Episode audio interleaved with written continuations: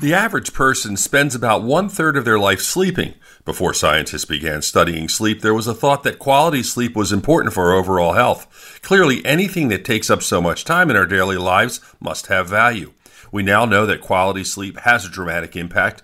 One of the most recent areas being studied is the link between poor quality sleep and obesity. However, the link is extremely complicated. Poor sleep has an impact on two key hormones, leptin and ghrelin. These hormones help influence how much we weigh, but it doesn't stop there. Obesity is associated with poor sleep. The cycle is very difficult to break, and researchers are now extensively studying the relationship. With your health, I'm Dr. Brian McDonough on 1010 Wins.